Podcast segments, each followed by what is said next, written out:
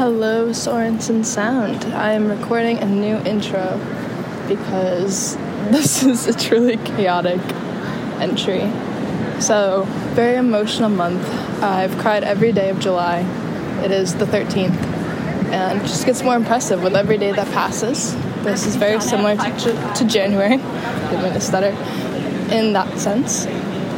And because I've put so much effort into learning how to verbalize my emotions through doing this podcast, honestly found it difficult to write about them at this point. And so, kind of very non committally, I would record little clips, which would always end in me crying.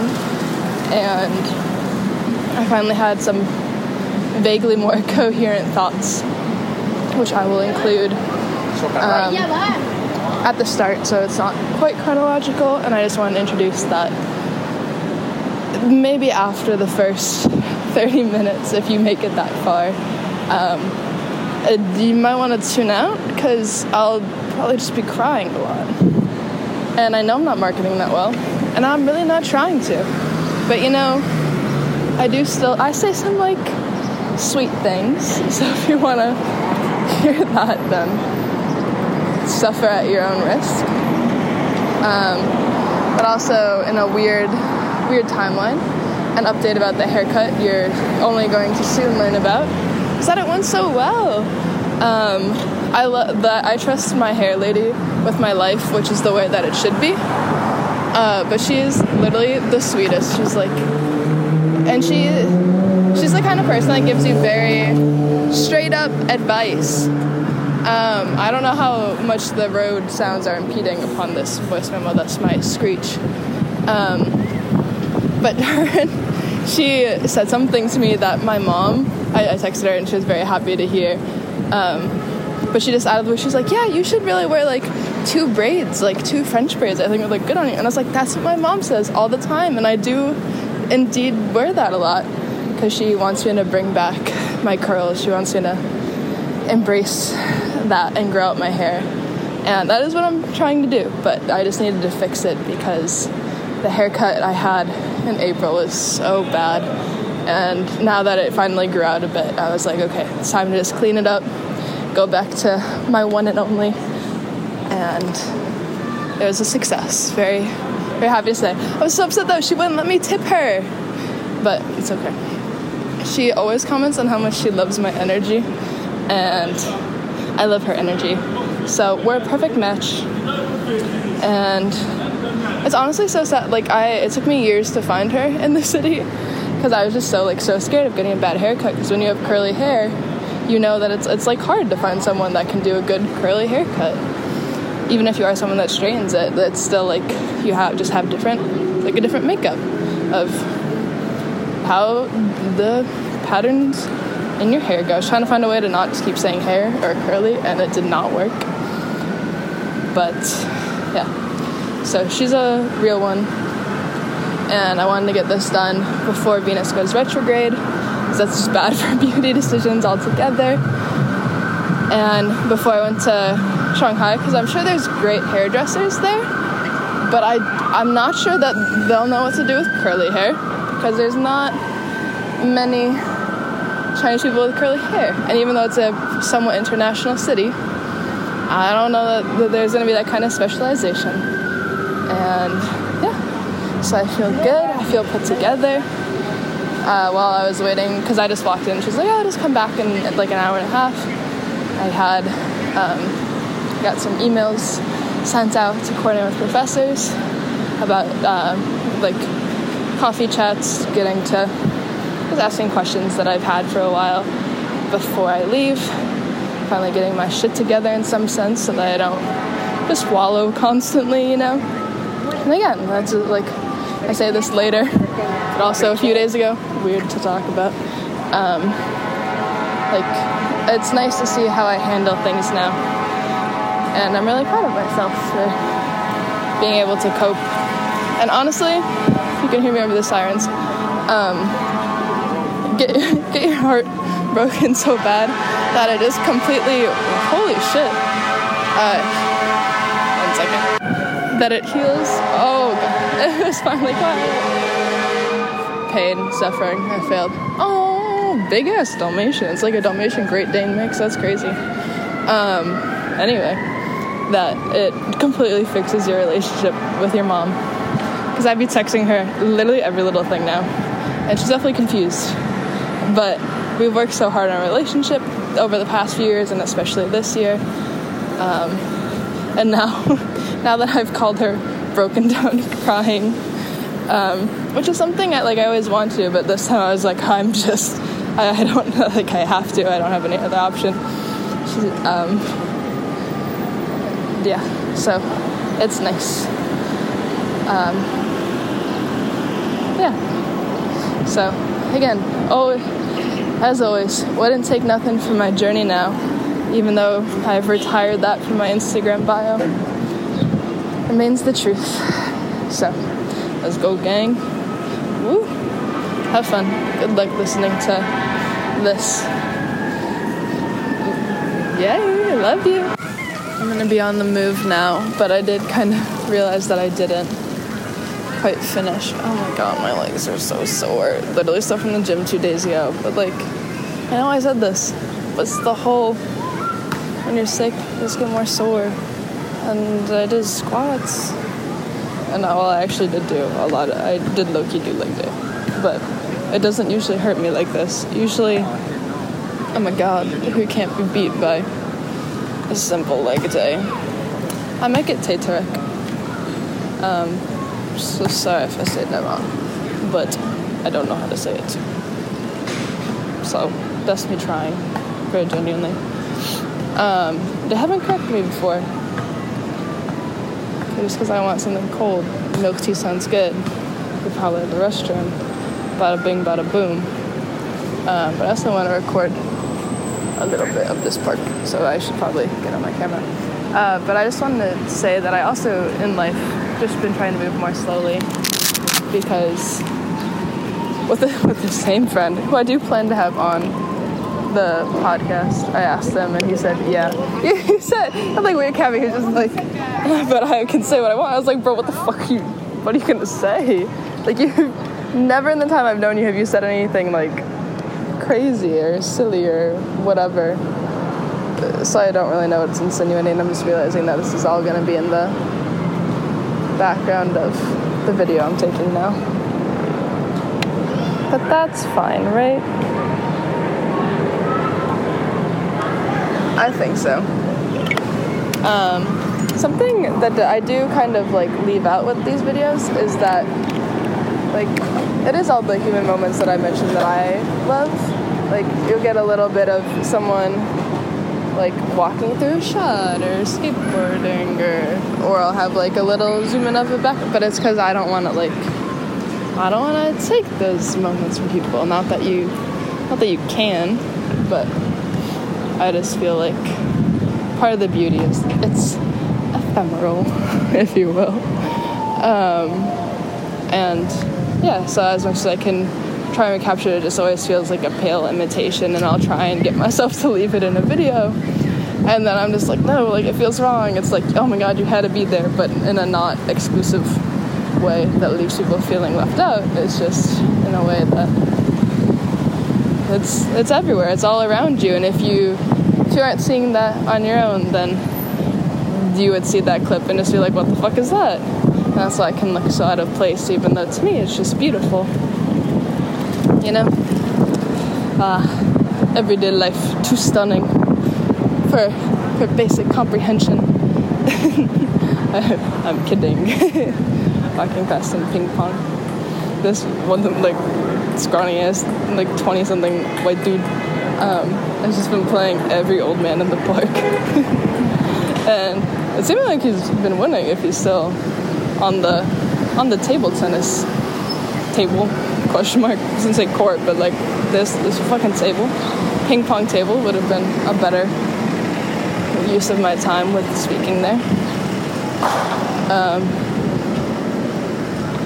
yeah. My outfit is sick though. I'm wearing my um, Boston Birks. Um, oh, I didn't want to do laundry, so I got like a few weeks ago. I didn't want to do it because uh, I was just emotionally tough place, as as I am, you know.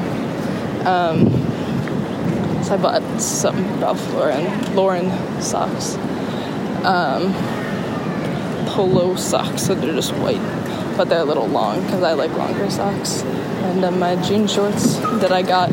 This is also like one of those totems of the first love I had because uh, we went on a little like day trip, road, road trip, day trip thing to, um, dear God, that is a normal S van. That, that's like a soccer mom van making that beeping noise. And oh, we went on a day trip to Milwaukee. We got went to this little vintage store, and that's where I got these jorts. They're like 70s vintage Levi jorts. They're allegedly children's, which is concerning if children were children that size. That's so silly. I mean, that size, I just mean in adults. Because even though I'm very well aware that I'm like a thin, athletic person, that like very, very fit, very much not not that large in the grand scheme of things. That I'm a I'm a tall individual, and that's where I get concerned. Oh, hey. Um, Anyway, so another totem. These shorts and my linen dress, but the linen dress is like very short. It's black, but it has cute straps. They tie. I'm wearing the right ones I come undone. And then great frog ring watch.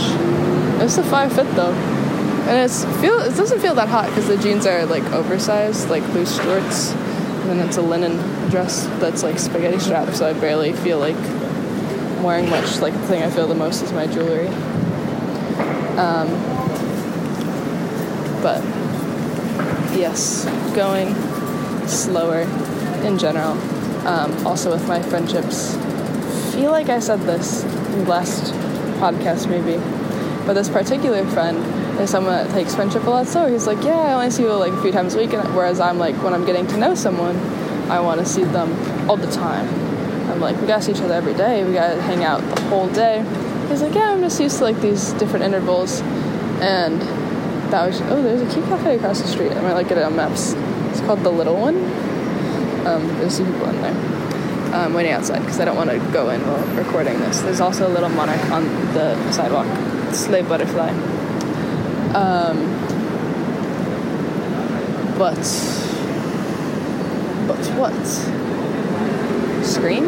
Cry? Throw up? oh yeah, just trying to take these things slower in general. And then also with like, it's kind of weird to have it juxtaposed with the master's classes because some of these people like are going to be my friend or like are my friend or it's like trending trending towards friendship uh, rather than just like peers or acquaintances. Even though I do like that they take the idea of being classmates like quite seriously. Like people like they have like a lot of like events where we go and do things like together as a class, and not everyone goes. Some people are people are too cool. Um, but I like that they like it actually means something to them, and yeah, it's nice to like have permission to care because I I love school and it is a very social thing and it's just better and it does enhance learning everything like that. Um, but there's some people where it's like there's one person in mind in particular where he is not he's not a great classmate. He doesn't really do much um, with everyone. Very like very much participates in class but doesn't take it out, outside of that which is like fun to each their own. Um, but we are slowly becoming friends and it's hard for me not to like because with someone else that i already consider to be like a pretty like good friend of mine from class, even though it's only been like two months. Like her and I, that was a case of like literally all the time, like lunch together every day, doing this, that, and the other thing, just always together. And so with her, I'm like, yeah, that's just like, it's hard not to try and replicate that. Like her and I, that just means that we both go fast with friendships and and like other contexts, not because I said anything like this, because that would be a little forward and strange for a blossoming friendship. But this other person, he was like, yeah, like I just like to take things slow. Like friends are like in the for the long haul, and that is very similar to my approach in some ways, where it's like, but I just know sooner, I guess, because when I introduce someone into my life, I want them there for as long as they're willing to be there. Um, So, but I, I just tend to be more certain sooner than most people. Um, and in the face of this kind of hurt, it's a lot easier to be sympathetic to that because it's like, yeah, the, like the, the way that this relationship feels is painful. So I keep going slower. I get that, like with anything, maybe you want to be a bit more guarded, and then in a way, it also feels respectful. So, hello. I do not know if the park sounds will be overwhelming or ambient. I've learned not to underestimate the Apple mic, but I should probably take that in both directions. That it could pick up on sound and that it could also mute it. But I can literally hear like someone's phone ringing or someone trying to call someone across the park.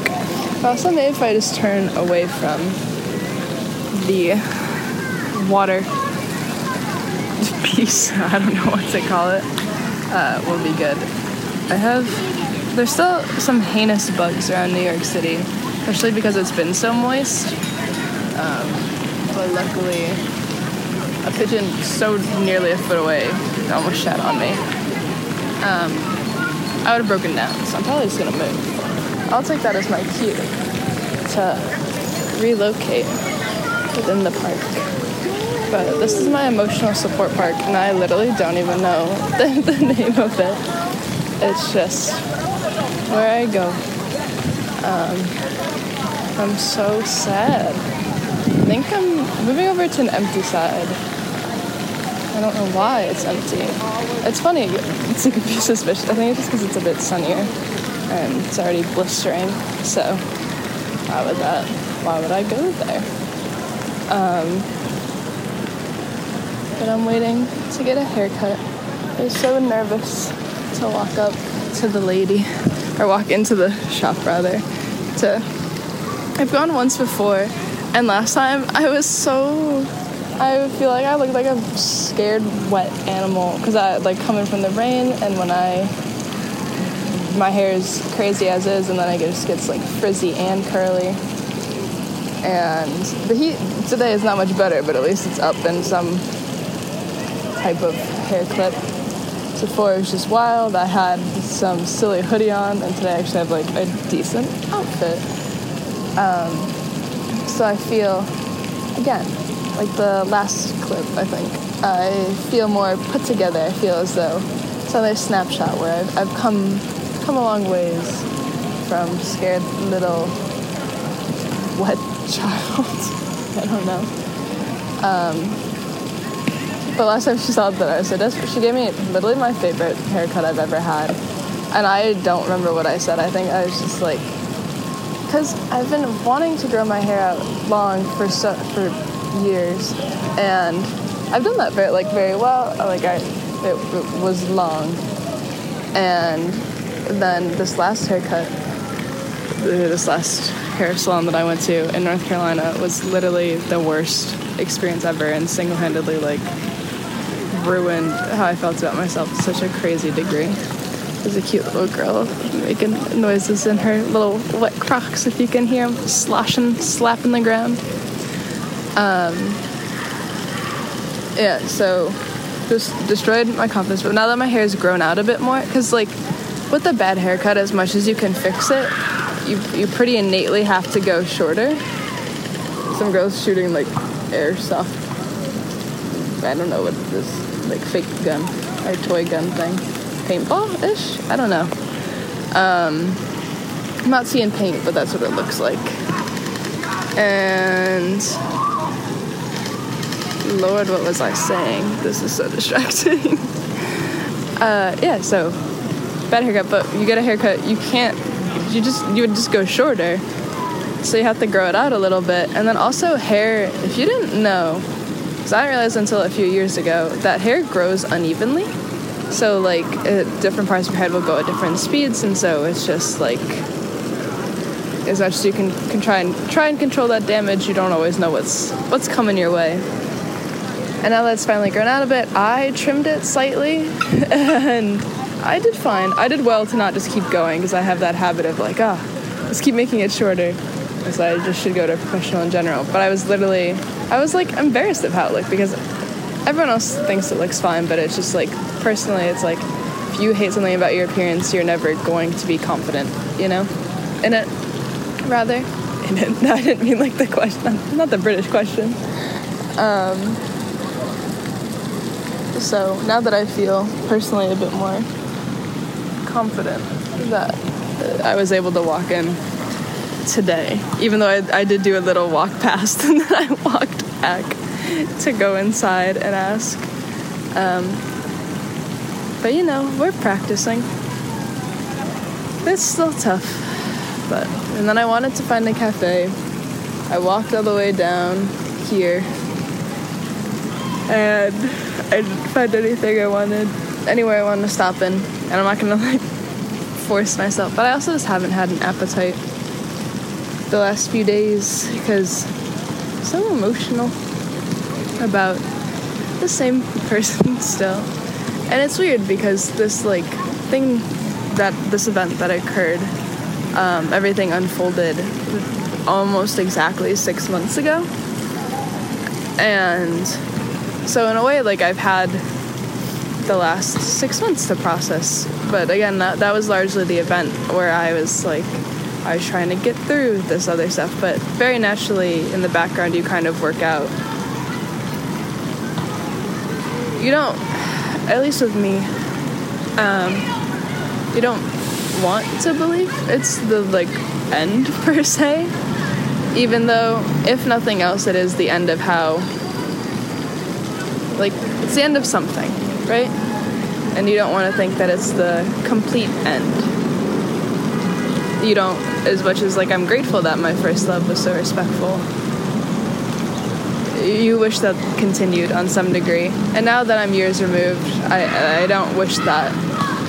Even though like somewhere in my heart I'm like, ah, oh. but like it's always there, and that that possibility, the possibility that I had gone that way, will always mean so much to me. Um, and that's why we're both still so respectful and still have like an honor for how it used to be. So the fact that there was closure, like I, I, I was on the verge of tears almost all of class today. Um, and not just because I got yet another A. So far, 4.0 in business school, baby. Um, which, like, this is something that I was talking to a friend about the other day. He was like, Yeah, like, I was always okay with, like, this kind of grade. And I was like, The way that I was raised, it's literally like anything less than a 95, an A plus in most A or A plus. Not every school is A plus. Um, anything less than that is like is just skewed as failing in my mind. Um, and so to me, it's like an A. To me, an A is what's expected, so I can't be impressed with it. Because if I want to hold myself to that standard, I can't be proud. Even though this is like such a foreign world to me, this is not what comes naturally. This, that, and the other thing. Um, this is just this is what I expect, and that's what sets the tone, and so that's what I continue to achieve, and that's it. Um, and even though I'm very confident in my abilities, the Stern grading system is that only a top percentage of the class gets that grade. And there are some of my classmates where it's like they definitely aren't as nearly as involved as I am, and so I know that just comparatively based on participation that we were always gonna get different scores, but I still like psych myself out after every like final project, presentation, exam, whatever the finals are. Because I'm just like, oh my god, there's a chance that it's it's all gone awry. Um, and yeah, but basically what I'm saying is that I I know in my own way I've slowly been accepting change, and now that there's some kind of closure it's I'm just I mean I'm crying all the time. All the time, but it's about things where I wouldn't let myself before and that's why I feel this weird relief. Because it's just like when you're focused on the event, you don't think about, or at least I wasn't thinking about what it would mean in the grander scheme of things. Because it's like, um, yeah, like if there was something like if the hand cream I use reminded me of some story about hand cream related to him, then I wouldn't allow myself to think about that. So I was like, no, that's for when like whenever we're talking, we can talk about those things. Like that knowledge still has a place. It'll still go somewhere. Um, and now that that's not so certain, or maybe it's certainly gone, or certainly different, I see every, everything I used to see and hold my breath. I now see, and I just cry. because, you know, what do you, what do I do with this? What do I do with all the feelings I still have? Um, where does it go? All this information that I'm like, I know myself, I don't have a great memory, and I choose to on some degree. Um, because I believe that, like, if something hurts, then it just means that you cared, and I want to care, and that's that's the hard part is that you want to keep caring and in some way you're not allowed to.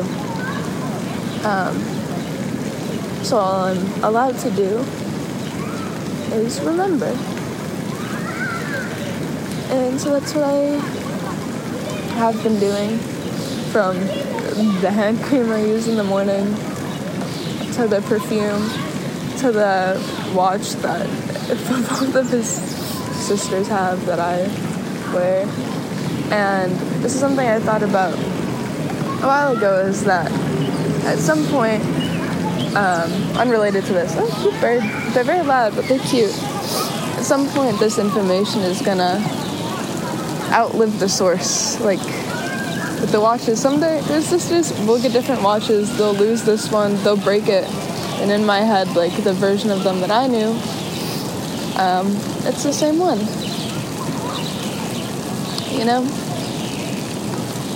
it's like your friend if you do a hobby to get close to your friend and then they stop doing the hobby but you keep it up forever it has enriched your life and that's and it's changed your life even if that mode of honoring is no longer in sync. And i'm sure i'll get different watches. I, I don't being myself i don't think i'll get rid of this one because um, i like it. And you know fast fashion fucked up and all that jazz. Um, and I'll use another perfume one day. And I'll get rid of some of the vessels for these things will disappear. I'll probably keep using hand cream, to be honest. um, but I'll be gifted hand cream, I'll be gifted something else, and it, uh, the meaning will dilute, or these totems will. And when I think back to the original form, course this is the person I'm gonna think of. It's like uh, this is it's how a lot of people tend to keep subconsciously keep looking for their first relationship and other ones, not because I mean I'm sure they do miss the person, but not just because of that, but because that's that's the form they think love takes. They think that there's only one because that's all they've known. It becomes a platonic ideal based on experience um, even though it's all relative. And yeah, I don't know, but also with the same friend I was talking about earlier, he. Um, so I've also been feeling like I've been growing apart from some of my high school friends and certainly from childhood friends. And he and that was something I thought about a few weeks ago. And but that's now a very core thing for him because um, a close friend like got he told them deleted a bunch of their like old texts whatever and he took that like very much to heart. And he was like oh it feels so petty. And i was like i don't i don't think that's petty. I mean he knows that that you he has like this very archival mind. And he like likes to like document everything. And i'm not really someone that likes to document everything. I'm learning to but um, that's just not really how i operate either But even I can be like someone who hasn't known him for remotely as long as his other friend. Like it's like, yeah, no, that it makes sense that it hurts because he knows that that's how you you care. And for the longest time, he was able to hold on to it with that knowledge. And now, even though it's not personal because that's just not how he shows care, you can still feel a rift enough that that sudden stopping means something. But it's also another thing we talked about was the idea that like because I have a good memory, he does this friend does not have a good memory. Sometimes he'll forget like the most basic things about me and like I'm not offended because I just expect it, but I like anybody probably would be. And but for him, it's like, oh, if you text him something and you forget about it, then that's what offends him because that's just archival thinking, and I'm not the most archival thinker.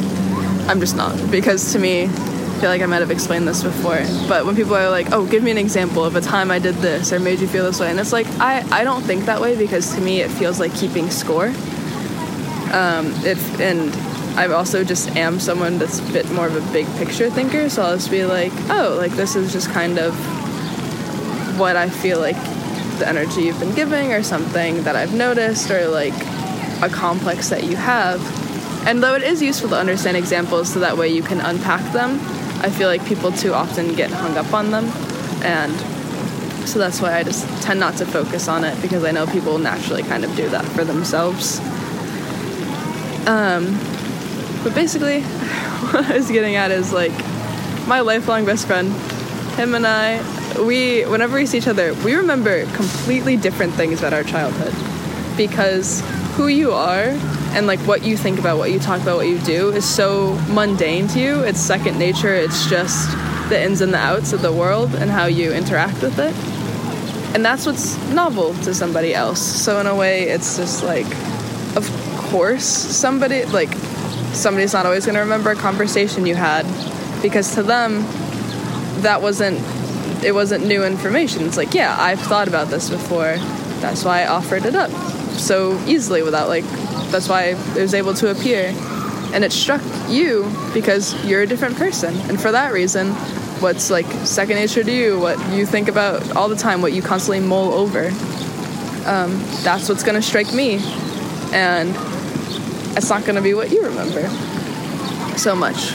I mean, maybe you do, maybe you just like, but regardless of if you remember what was said, that feeling of connection never really goes away.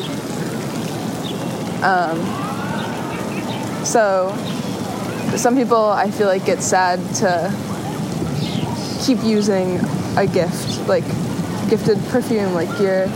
Some people might be sad to keep using that because it means it'll be gone one day, but even if the totems dilute, then the feeling remains. You know? That that will never go away. And that is tough. But it's wonderful. You don't have to be afraid to keep engaging because even if you wanted it to, it would never leave. even if you will it away, even if you do live out of fear and you're like, out of fear, either you put it in a box and never touch the gifts or the totems, or you use them or you throw them out. Um, mainly if you throw them out or like hide them away, preserve them. Um, that's like you're just scared. You're just living in fear, and that doesn't make your life any worthwhile because that's still a human reaction. So it's still a very human, very present thing. I think it's a little deluded to say that anything is never, anything is ever not present, but I understand wanting to feel like centered, wanting to feel in the moment, but your reality is just what there is, and that's always going to be the most human, the right response. But side note, I've been so as a child, I was the least I was the most impatient person, least patient, as I say, and I was like, there's just simply a word for that. I was so deeply impatient, I couldn't wait for anything. And now I tend to, like, now I'm a pretty patient person, like, restaurants, cafes, whatever. I'm I'm in no rush. Like if I'm, I like to leave early enough so that if something's delayed, then that's fine. And if if it's like unreasonably delayed, then I can accept that. And I, I don't just like sit on my hands. Like if, it, if it's like a flight, then I get it done. Then I'm like capable. But there's never a reason to get worked up. Is kind of the point. There's never a reason to rush it. Um, because rushing it is when you make the silly mistakes. But if you just like see like oh like this train's delayed. Oh, but there's another one. I'll just take that. Like I don't just wait for the delayed train to stay delayed. I just accept it and see all the assess everything, every route. Um,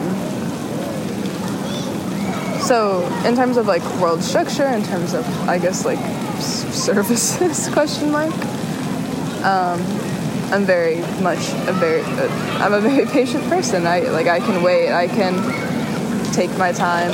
If a friend is late, I know that's not personal. That life just happens and that they're busy too and it doesn't mean that they don't prior a lot of people take it as a sign of disrespect like oh you didn't leave early enough and it's like yeah but how many times uh, have you been late for unforeseen like foreseen unforeseen it's not about you if someone's late they're in their own head they, they are not thinking about you. And that that could be the part that hurts but like they're going to see you.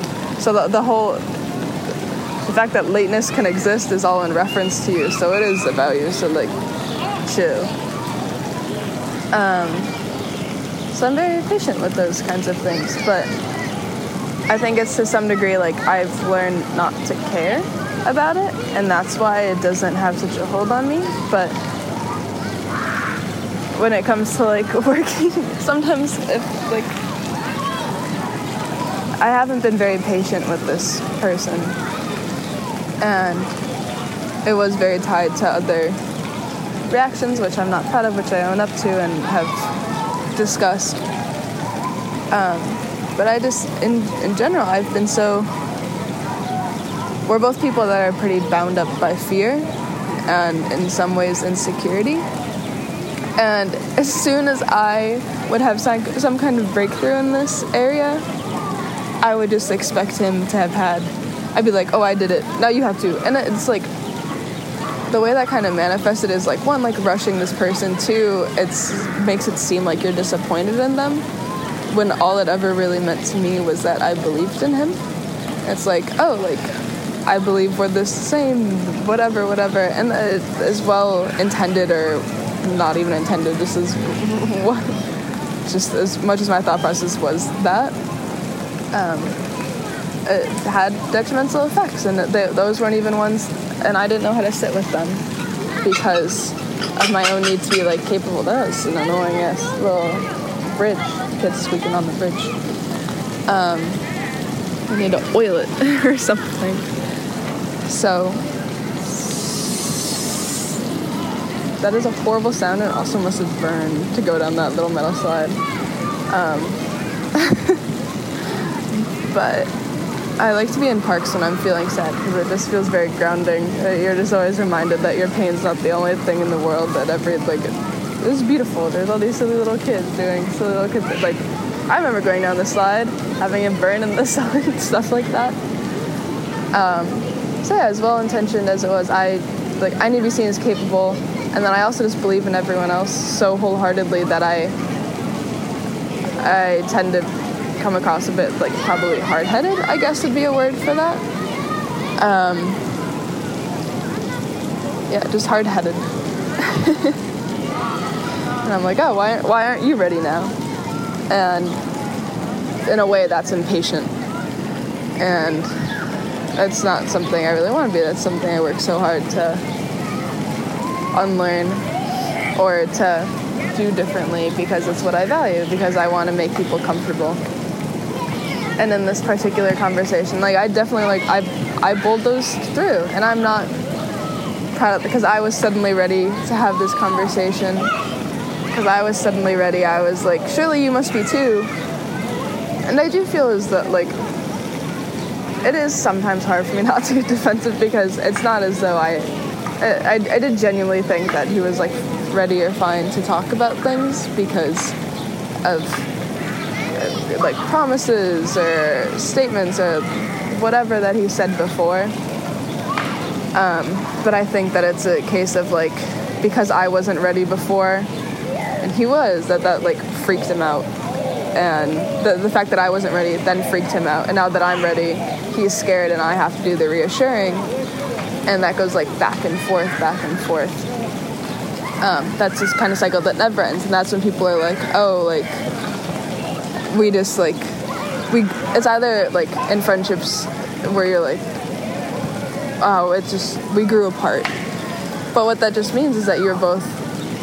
I mean, maybe you do. Maybe you're just like so far distance wise that you can't get through. You can't ever connect, and then the disconnect becomes too much. Like that is genuinely true, but I think for the most part, it is some some game of push and pull with these kinds of relationships.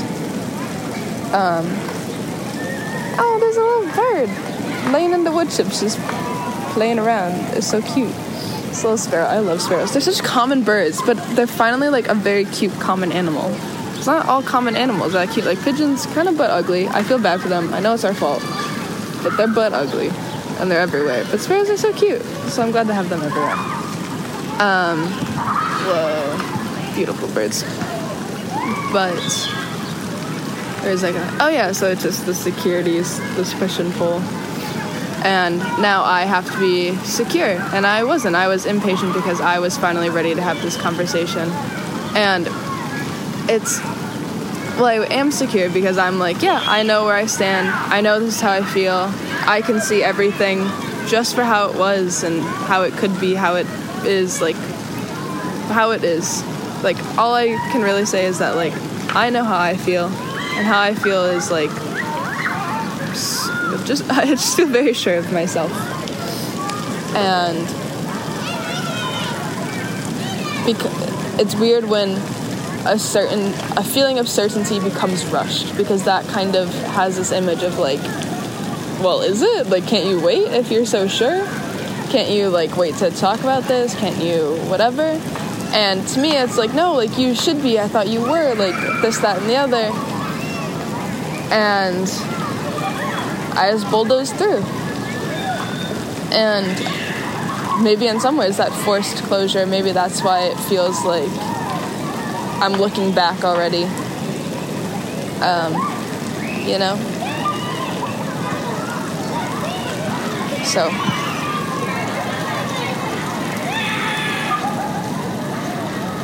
Yeah.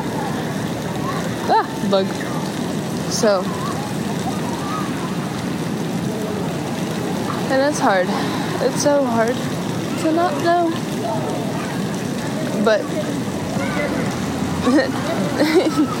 there's some cute little kids.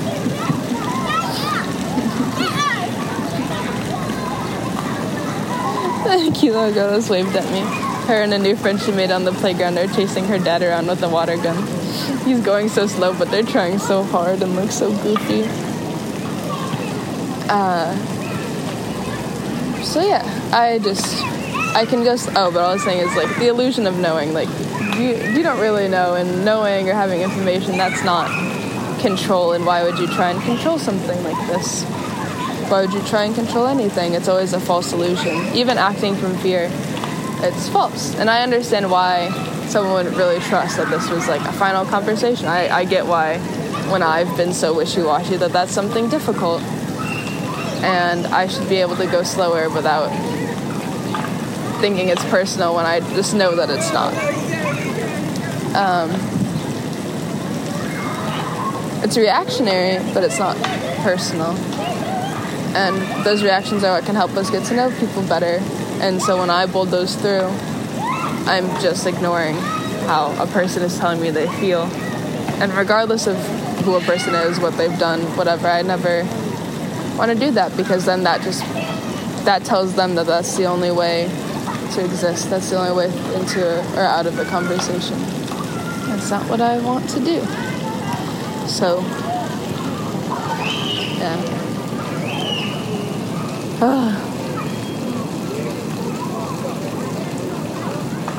It's tough. Love beams I don't know how to start this, but I couldn't journal. Isn't that so sad? Because I've been trying to learn how to speak this whole year I've been trying to learn how to communicate with my my oral. trying to improve my oral communication is what I'm getting at. Clearly, we're stumbling. We're stumbling through. Um, but I have cried every day of July. That is not impressive until you realize it's almost the 13th. And I did this the whole month of January. So the the further into the month that I am still able to say that, the more impressive it is. And you might ask, am I okay? And the answer there would be like, yeah. A long time ago, I stopped moralizing my emotions, and to me, this means that I'm finally in touch with some things because I had a backlog of difficulties this year. Like things just kept happening one after the other. And here we are now. But I so I've been making these like little weekly I feel like I might have mentioned this, but um these little weekly videos on YouTube with a little camcorder that I have. And the last few weeks I haven't been recording as much because that's when the tears started. but when I went to Princeton to visit a friend last week, because we had the day off for the 4th of July, Independence Day, or United States Independence Day, I guess. Because um, there, there are many. Um, I also, I did see something funny. I, because I'm not a very patriotic person. Um, but they said, when did we start celebrating the United States and stop ce- celebrating what Independence Day is really about? Being free from the British. And I thought that was kind of funny. Um, just just on that that good old topic. But oh yeah, so I ended up having a lot of time to myself because my friend just had a bunch of complications, whatever. Uh, it's her personal business. I'm not gonna get into it. And yeah, so I just had a lot of time to myself. I woke up early that morning because I took literally like the first train out of the city. Um, and I didn't realize how overwhelmed I was gonna be that day, like emotionally. Maybe because I partially hadn't got a lot of sleep, period, incoming, all that kind of thing. Um, but I ba- I have some of my grandma's old jewelry, and there's a bracelet that my papa gave her with like her name, Helen, and when they started dating, which is October 1st, 1949. Um, 10 years and two months before my dad was born. Have I ever done that math? No, I don't think I have. Anyway, it's quick maths. So that's what we're all about here. Now that I'm taking my silly little accounting class, but yeah, I just like had the urge to wear that, and I was like, okay, I guess I'll just wear gold jewelry today because I've been wearing more silver lately. If, if you cared, and yeah, so I wore her bracelet, and then when I got to Jersey, I kind of realized that's where both her and my papa are from. And I was like, oh my god, my subconscious, like my, my half awake brain was trying to bring them like home in a way. And then I obviously started crying there. That's part of my crying every day. uh, just crying, walking around Princeton. I probably looked insane. Because people, I mean, there's plenty of cities where people don't care, but Princeton, elite institution with a town that aids that idea. Or it's a lot of like just other successful professors, just people, yeah, you get the idea. Academic minds that probably don't don't tend to look the most favorably upon just crying in public or at least question it maybe more than deeming whether they favor it or not which is rather bold of me to presume um, but it was nice. I like I went to this little cafe that I think she would have loved and got us some macarons sat on a bench and I was not speaking out loud, I don't think. I'm not holding against myself actually. Um, but I was just like thinking of all the things that I wanted to talk to her about. And it was really nice because like I said, like she passed away some other stuff happened. Then another grandparent passed away. My mom had surgery. and uncle, mine got very sick, who I'm very close to. Um, I got in my car crash. I, I had other health things. And yeah, it was just tough. Something life altering every single month. And I just stopped engaging. And this was the first time that I've got to sit with her memory properly. And she gives the most, she gives the best advice. She is my biggest hype woman, but she's also such a grounded, oh, I was talking present tense. Oh god. Um, anyway. uh, she's just the most wonderful person. And it was nice to get advice from even her memory. And she made me feel, or just that day, doing things with her memory and walking her around. They have a, a library that I like a lot. And the architecture is just really cool. Modernist, and the water fountain in front of it's very lovely and even though it was my first time there, it was not my would not have been my grandma's first time. She's from Jersey, from nearby Princeton. Um, she hadn't been back in a long time because her health declined in her later years, and um, the last of her family that was from Jersey had passed already. So, yeah, I I don't know. It was nice to imagine that she had wandered there, but that I was showing her the new things, and it's it's it's silly, and I know it's not real, but it was nice. It was really nice. And it helped me a lot. And if something helps you, then go for it. And I think that now that I started to slowly, um, I guess, accept that reality, clearly my words have not cut up even six months later um, that I, I was able to start thinking about other things because I was brave and I had my grandma's advice um, and everything like that. And so I was ready to confront some other things. And I don't know, I feel like I had closure um, also like today on some of the social things because some events that I'm not ready to discuss publicly, however public this is or isn't.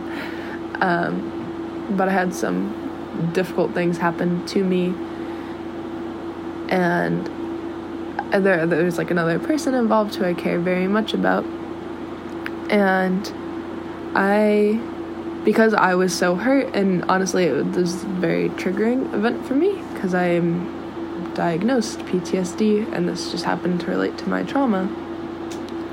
So it was very triggering for me, and I didn't treat them as well afterwards as I, I, I didn't handle it as well as I think I could have, and I know that I was doing the best. And literally in those situations, I know it's fight or flight, but yeah, I got some closure on the event itself today, I think. And closure on the event itself meant that I could just see the whole relationship for what it was, which is something that to me is very. Because if you can't tell by now, the people in my life mean more to me than anything. Uh,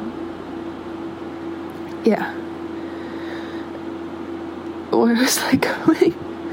Oh, but it was just that it was such a beautiful thing that it was something I've never felt more myself than I have with this person. I know that's about me, but I think it just speaks volumes to the kind of person that he is, where he just makes everyone feel so comfortable and is so like um, agile socially and is able to like adapt and just has a very like inviting smile with like great cheeks and it's just you know the kind of presence that is something to simply behold. And when I was struggling a lot with what had happened, both because the event itself was difficult to deal with, but obviously when I have other traumas related to it, I have to work through all of that again. And so it was just hard to. And I think that I treated him in ways that was remnant of other incidents. Like, I was I, I was very angry and rightfully angry. Not that there's ever a wrong emotion, not that that's how that works. Um, and I'm not someone that like raises my voice. I'm, I hate. I don't really respect anyone that does that. Um, but I do think that I held him accountable for things that he had no control over, and I know that I was doing the best that I had. And I'm gonna forgive myself for that. And yeah, I don't know. It's just hard. And honestly, um, after the phone call I had with him today, treating this like my journal, diary, I guess. But that's how I started off with writing. Is that for years, like all of high school, a lot of my childhood, I would just treat it like any old journal, and then it eventually became like systems thinking. It eventually became being able to write like real pieces, and maybe I'll be able to do that with my speaking someday. And so that's why I'm not really afraid to do this. I don't think um, well, I'm not afraid at all, honestly. Um, but yeah, after the call I had with him today, I, I spiraled a little bit. I was wrote everything that came to mind, and then I called my mom crying after I had walked from like 50th and Hell's Kitchen back down to Washington Square Park, and it still I still didn't feel any different just sobbing. Strangers in New York, even after right after I said the Princeton thing, were coming up to me like, "Are you okay? Do you need me to do anything for you?" Or like, "What's wrong?" And that happened to me recently. I think it was literally July 1st. I think it was what kicked off my crying month. I was crying in some random park, and the sweetest girl came up to me. She was just like, Do you need a hug? And I was like, Honestly, that'd be really nice. Thank you. And she just gave me a hug. We parted ways, and people, I was like, like people in my life mean everything to me, but people in general, I just adore them so much, and I truly believe that so many people just have everyone's best interest at heart. Um, yeah, it's a, I think, life in the world, wonderful things, and I cherish them so deeply, and I hope you do too. And if you can't right now, then that's okay. Um, yeah, I called my mom just sobbing and she gave me some advice. She's just like, why don't and that's what she's told me to journal or to write a letter or to do something like that. And she was also just talking about how everything that you feel doesn't just go away. And I think I have a tendency of trying to make them go away because with an event that's difficult, it's very easy to be like, oh, that was so messed up. Goodbye forever. And like sometimes, sometimes that is what you need to do. Um, But that doesn't, yeah, it doesn't make it easier. And then I was also talking to, I'll say, I'll say names from now on, I guess. Uh, my friend Thomas briefly about it, and he was like, yeah, some, I know it doesn't make it easier, but sometimes things are just a part of life. I, mean, I don't want to get into details because I guess he did use personal examples. But that's, yeah. Doesn't make it easier, but it's nice to hear everyone's takes on it. There's something interesting that another friend of mine said. I, we're not very close, so I, or not close yet. Potential to become close friends. I should have just stuck to not saying names but he was talking about how like like moral differences and i i had just never kind of been presented with that because uh, this event for what happened like you do have to have different senses of morality um and i was like oh like that that just framing that the framing was interesting. And my point, and then I also like went to the gym and I had walked all that way. And it was nice to see that I handled closure for the event, even though I handled it as well as I could. That now I used to destroy myself with things like this. I used to think it was validation that it was like, oh, I'm a horrible person and it would just serve that way. But now it makes me reach for community, for my mom, for to feel okay in my body, to feel safe in my city. And it was just nice to see that I react so differently than how I used to. Um, it, because I know how I feel. It's like the day to day, if, if you go to the gym day to day, you know that you're getting stronger, but you don't necessarily see it until like one day you look like at an old photo of yourself and you're like, oh wow. And this was kind of that. This was absolutely a snapshot in time. Not that every day isn't, but in terms of this kind of event, I really understood something different. And I was so glad that I have me. Um, and it's hard. Oh god, that's that was the most heinous sound. The cool thing is that I'm pretty when I cry. It does not mean I sound okay when I cry. um. So. Yeah, but it's just walking around. I was kind of impressed because I'm walking around New York, which I've never been to New York with him, and I was still thinking of I could like still kept running reels in my mind of like the things we've done together. I could still see so vividly all these places. And then they were like projected, like literally, like I don't know how this stuff works, but I could just like instead of the streets of New York, I was seeing all these other locations. I was seeing like Primrose Hill, Bermondsey Street. I was thinking about, I was thinking about honestly so many mundane things, like taking the tube, doing the spelling bee at the kitchen table. Um,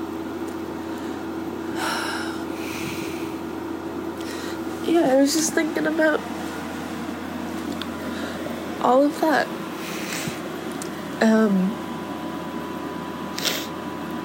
and then I would just keep crying, and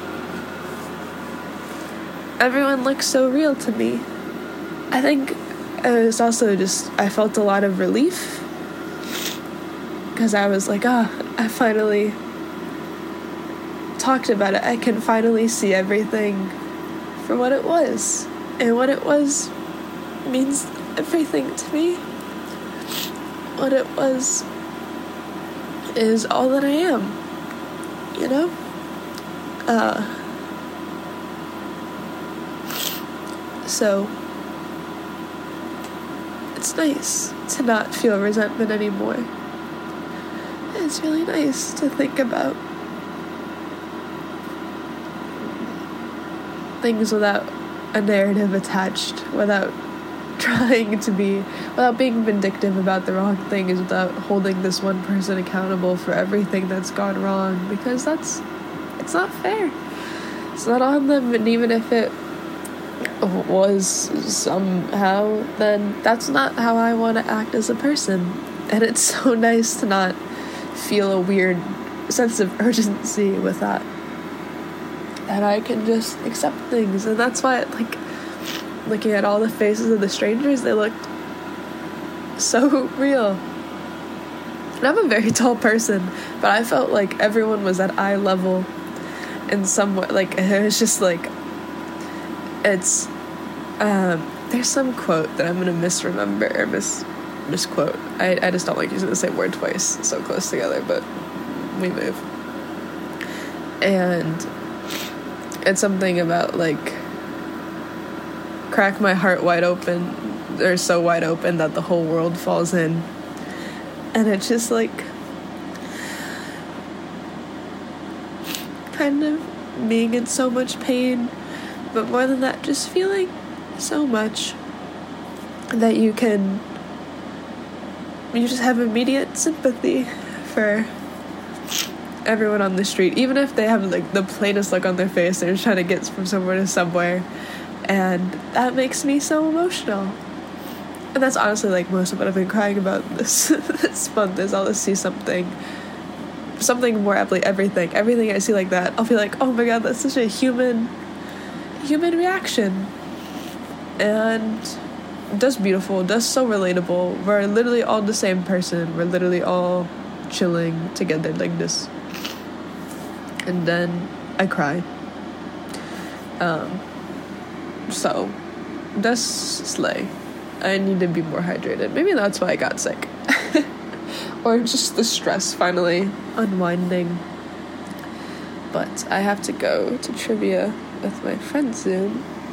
And I just wanted to maybe feel a little better and try and communicate how I'm feeling because it's hard to talk to myself, I guess, these days, because that's what writing has always been. And doing this feels like talking to you. So, yeah. And this is what I've got for now. Shouting into the void. stuffy ass nose. Uh, whenever my nose is stuffy, I feel like I sound like Rudolph in like the claymation one honestly, it'll be a little. I'm gonna the trivia I'm gonna do is with one of my best friends, but also some of the master students. And if I start crying there, which is likely, if it was just um, my one friend, then that'd be fine. But the rest of the students, if they see me cry, that's hilarious. So, yeah, but I have to go so early to save us a table. I'm so brave. I know. I know. Ah. Well, I have a few minutes. But yeah, this person he he's just always amazed me and like and I think I told him that a lot, but he like on the call today he was just talking he was like I feel like I have to prove myself, have to like do whatever, be this bad person. I was like, I already believe in you. Like that that's something you're only putting on yourself. Like I've only ever like I I just think you're wonderful. I feel like I've only expressed that much to a very large degree until things went awry and then I was like, okay, this hurts. This this I'm so scared of this thing, this thing. And it was reactive and that is so much of that wasn't still was not even about him and I feel I I feel genuinely bad that I made it about him. But I do forgive myself because I know that I was doing the best that I could with what I had. Um, yeah, he's just like he. I swear to God, has more hours in the day than the rest of us because he just does so much. Like he sees people all the time, and a lot of it is like playful activities, like playing like paddle or I don't know squash, tennis. I swear he does things other than racket sports. But and then like biking from place to place, still having time to like go to the pub with friends, still this, that, and the other thing. And as someone who was at the time that we met still coming out of like a deeply introverted phase, um, aka the first 20 years of my life, um, it was so inspiring, inspiring that he could have so many like clearly deep connections and the fact that I knew how I felt with him, which was the most myself I've ever felt in my entire life and it was just so easy. It wasn't like I was trying to live up to anything, and I was definitely still shy. And, yeah, but he would just like he's such a matter of fact person would just say things so plainly in a way which I really admired. Like the fact that I was shy. Like he pointed out, he's like, "Yeah, you're shy. Like that's great."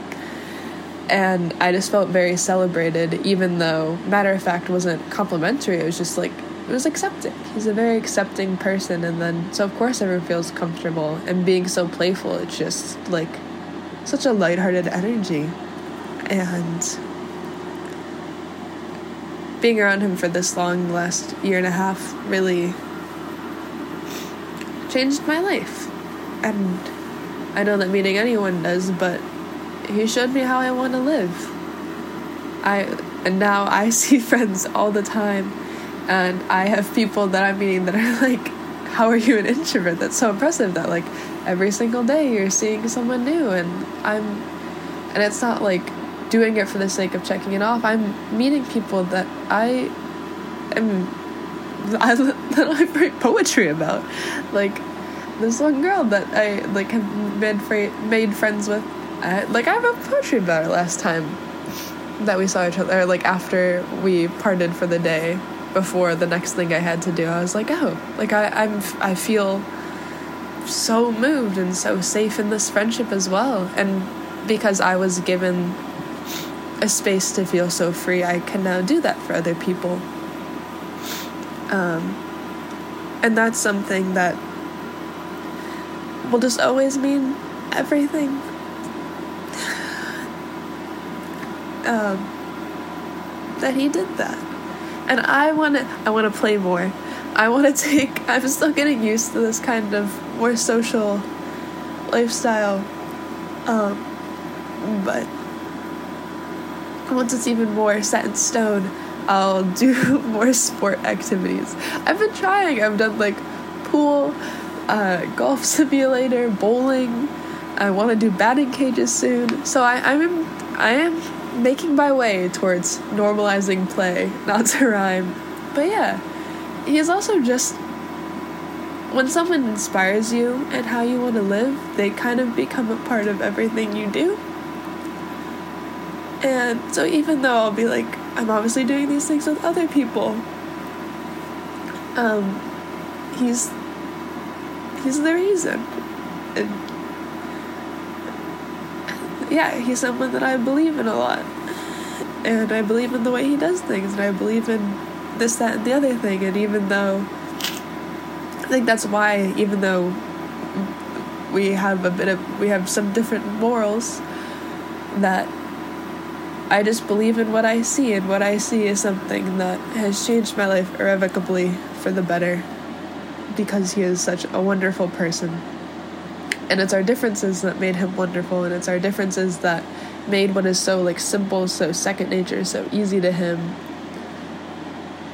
That's what really like touched me, I guess, like has motivated me in so many ways and drastically changed the course of my life. Um, and I'm excited to see where that takes me. I'm so excited. I'm so scared. I'm thinking, I've been planning my job applications and I'm terrified. you know? So that's cool. Um, I'm terrified to succeed because it does mean losing more people, but it's always going to happen. Or more more aptly than losing people, it means I'll lose the way things are now. And when I'm crying every day because of how beautiful life is, then yeah, that's gonna be that's gonna be tough. But it's it's still exciting because that's gonna be beautiful in and of itself. And yeah. Thinking about that song. The song where it's like, been thinking about the way things change. The way things change. Yeah, you really wanted that, didn't you? A sick, nasally little song. We're supposed to do karaoke with some of the Masters people this weekend. Um, I'm not gonna let them hand me a mic. I will simply sing out loud because that's fine. But I've had like I don't know. People compliment my talking voice, which do not judge my nasally, snotty self in that capacity. But it's nice.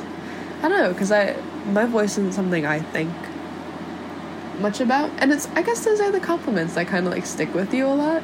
Is the ones where it's like least expected or just maybe not something you value or like consider often, and so I'm just like, yeah, like this is a nice thing about you, and it's just such a comforting concept that even what you aren't the most cognizant of, other people appreciate. And yeah, it's just very sweet. But now I truly must go, I guess, for now. but I'm planning on doing compilations of little clip guys here. Again, the outtakes, but I don't think I'll call it outtake. Well, I'll just call it a journal entry. But not the accounting kind. Ah ha ha. Pain. I've only got a short walk to the bar, but yeah, I've also been thinking a lot about my first love, my little, my high school moments, and yeah, just how like matter of factly, uh, what the fuck am I saying? Just been thinking about it, and um, it's fun. I like. I don't know if this is the case for everyone. Probably not. I guess. But uh, him and I were like we're on like good, great terms. Like we don't we're not close by by any means. We hardly ever see each other, but when we do, it's just like that mutual respect for what was something I've definitely talked about before. And it's so nice now that we're like, especially because we're the same age and in like similar stage of life, I can tell that we're both like nostalgic now that it's four years later, like college just ended. It's the same time that because our relationship ended after right before college at the end of high school, and I can send him like I so I've been listening to a lot of Taylor Swift as I always do, and listening to I was listening to Fearless a lot in general, and that's some, a song that I just like always associate with him. And now that like the re-recording's out, or has been for a while, but also said no, I'm really not the biggest fan of Speak Now. That's good. Um, I can see you is literally the best song on the album. It's just from the vaults. Um, not just, but like it's only a recent revelation is all I'm getting at. Um, and where was that going? Oh yeah, so just both nostalgic, and I was able to send that to him, and I was like, oh, this is like when we were, we I said something along those lines, like when we were we youths, this is the song that like always made me think of you, or like I associate with you, whatever. And it was like, oh, that makes me so happy. I could definitely see this being like the backdrop to our high school dates and stuff. And I was, it's just, it really means a lot to have someone that like, we're both at a place where we can just respect that and know with the passage of time that it doesn't come often. Um, and I hope that with this person that we can both also just respect everything that's been there because it's something I felt so infrequently. And I had the weird urge. This is what I said to my mom when I first called. I was like, yeah, I'm feeling similar to how I felt with that first love. And I was like, and my urge was to call him, but that would be weird. I can't do that. And she just laughed. And she was like, oh, honestly, it was strange. I thought about like his name. I call him Ace. I can just say Ace. I thought about Ace the other. She, she does not know I call him that, so she would never say such a thing. But I thought about him the other day, and I was like, whoa, crazy. I'm at the bar now. I have to save us a seat, but I'm sober. So what am I gonna order? I don't know. I don't think I've ever started one of these while crying. But I'm watching, oh my god, and I'm sick. So my nose is just incredibly stuffy. Uh, AC's going, I'm sweating. Fun fact, I've been. so, I'll, uh, we know I have to backtrack all the time. it's amazing how far away you get from the point when you do that. But um, if you throw out enough words, throw out a net, then maybe you'll get something, even if it's not my initial point. But when I go to the clothes I wear to bed, unless it's like really hot, I, I tend to wear my pajamas like two days in a row. Because you're clean in your bed, ideally. Um, and just, just fine. Unless you're like super sweaty or sick or gross. That's okay. So I wore this purple shirt that my mom gave me, and I've worn it several times before, so I don't know why this was like a unique issue. But basically, it's it's purple. It just says Durham on it. Um, long sleeve. I guess I sweated. Sweat. I don't know why I said sweated. Oh my god, I sweat so much that it turned my sheets purple or kind of pinkish. Um, so that was crazy. I it is because I'm sick, but that was still like an unforeseen thing. Uh, uh, oh, that was just to describe the the sadness of my circumstance. But I'm watching Never Have I Ever, which is like the corniest Netflix show, and I love it. It's the fourth season. I think it's the final season. I don't keep up with it beyond like I see it on Netflix, and I'm like, oh, cool. Like it's not something I wait for. Although I am proudly waiting for the summer I turned pretty to come out on the 14th, which I guess is Thursday. Oh my god, that's so hype. I need to. Oh, my mom's calling me. Um. Oh. Okay, but basically, watching Never Have I Ever, fourth season, not something I anticipate, but something that is here. And I love it. And I watched it in a day. I think it came out a while ago, but just took me a while a while to get around to because I like to watch shows in like one sitting, otherwise I tend to forget about it. But anytime this girl brings up her dead father, I cry.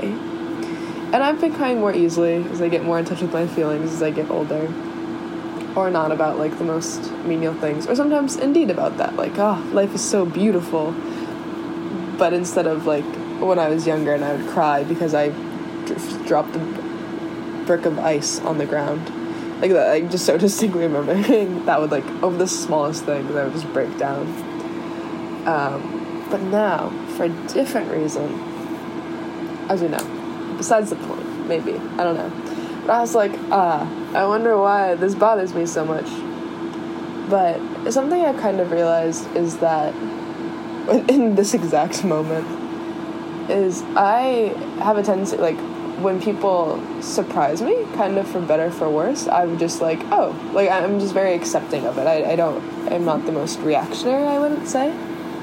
Like, um, when I went to Japan, somebody came up and surprised me there and that was so exciting. That was so cool. But like, uh, that part of me that I have not really let allowed to relinquish control just wouldn't let me like get excited. It wouldn't let me respond.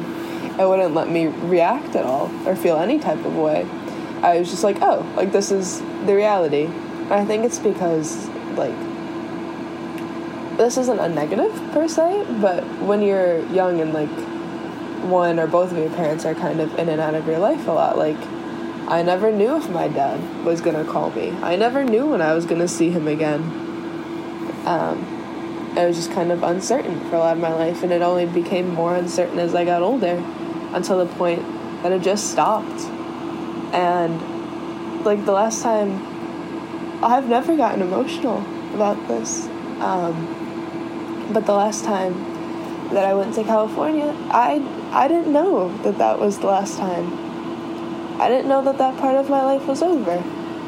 And I get that you never know, really, or you very seldom have the opportunity to know when things are over like that. And it's probably part of why big change like high school ending or college ending is so difficult for me. It is for anybody. Which I also think this show does a good job of addressing because so many people are just like, oh yeah, you just go to college and like it's hard in its own way, it's hard for the actual move, but there's a lot that I do think that it addressed well about like it wasn't I love I love NYU so much. Biggest advocate ever. Have I still go to NYU? Probably. Um, went to and go to again. but yeah, like it wasn't easy for me to leave behind Chicago in high school and attach to that but yeah, it was hard not knowing that the last time I was in San Diego was the last time I visited. I think literally maybe once since my senior year, um, 2019, which I guess is also four years ago now. And it's weird. It's weird that that could just be. And I'm not trying to equate a father leaving or just no longer showing up as being the same as one dying. I'm very cognizant that it's not and would never try and compare that.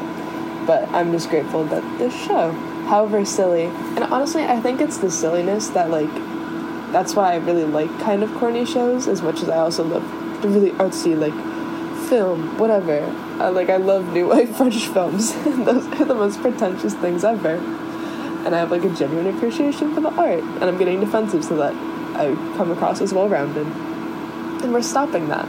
But I really like the corny things because it's like it, it's an excuse to like it, it lets people feel whatever they want in a way that's like very not judgmental in a way that's very simple that's just it's not cerebral in the slightest. You don't have to think so hard about your feelings. You don't intellectualize them. You just gut reaction feel them and that's sad that she went through that and it's my own silly world that i have to wonder why even though it's just sad and that's okay.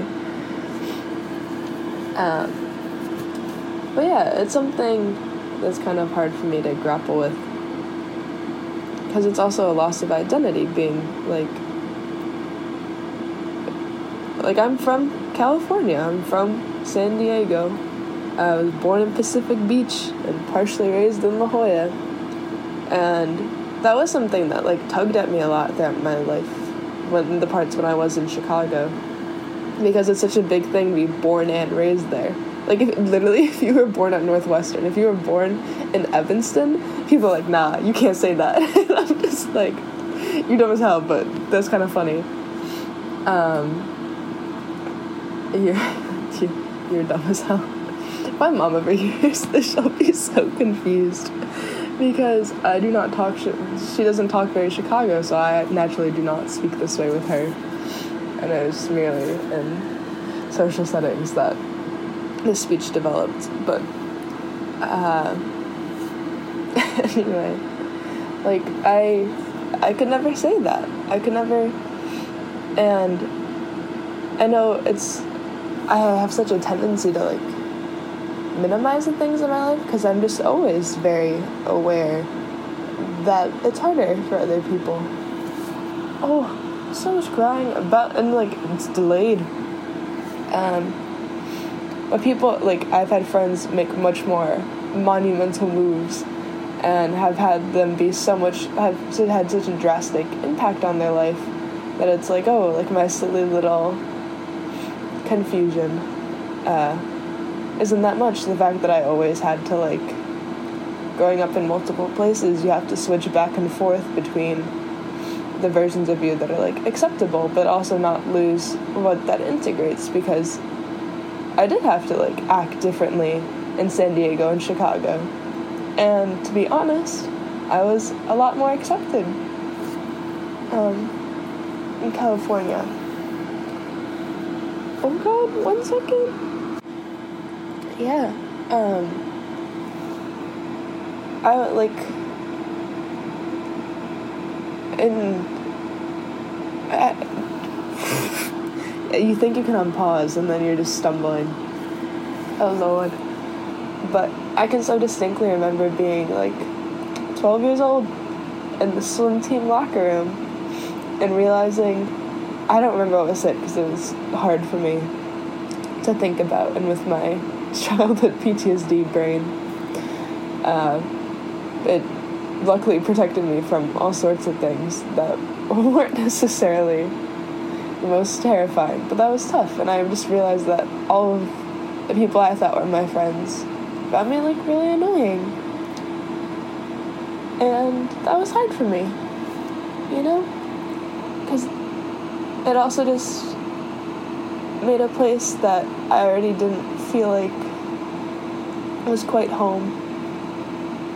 I just, even further, didn't feel like I belonged, you know? But I couldn't go to San Diego because for whatever reason I've honestly never tried to understand because I just don't think I can understand why my dad didn't why he stopped showing up. And I think it's something that like even from a young age I just fundamentally got that he didn't know himself that well like if he wasn't willing to face that, then I certainly wasn't gonna waste my time. But back to being like not being able to be surprised, it's just like I know that people don't show up. And then I know that they do sometimes. Um, and I know that when they do, they mean it, and I know it's gonna hurt when they stop. But so I just accept it when they're there. And I also feel like by accepting it, it it takes some pressure away. Like it's just it can also but by just accepting it it can also be kind of lonely for them like maybe that feels like a rejection like maybe the fact that i wasn't excited for this person to show up to japan um maybe to them that felt like being pushed away maybe it was like oh why aren't you excited it's like and i'm just trying to let by being so in control of my emotions, it makes people react to themselves, but then gives them further reason, maybe, to project onto me. Even though it's partially just like a self defense mechanism I adopted. Because I didn't know when I was going to see my dad again. Um, and I still don't. Whereas with my mom, every time we leave each other, we have at least the next time we see each other planned. And we call twice a week.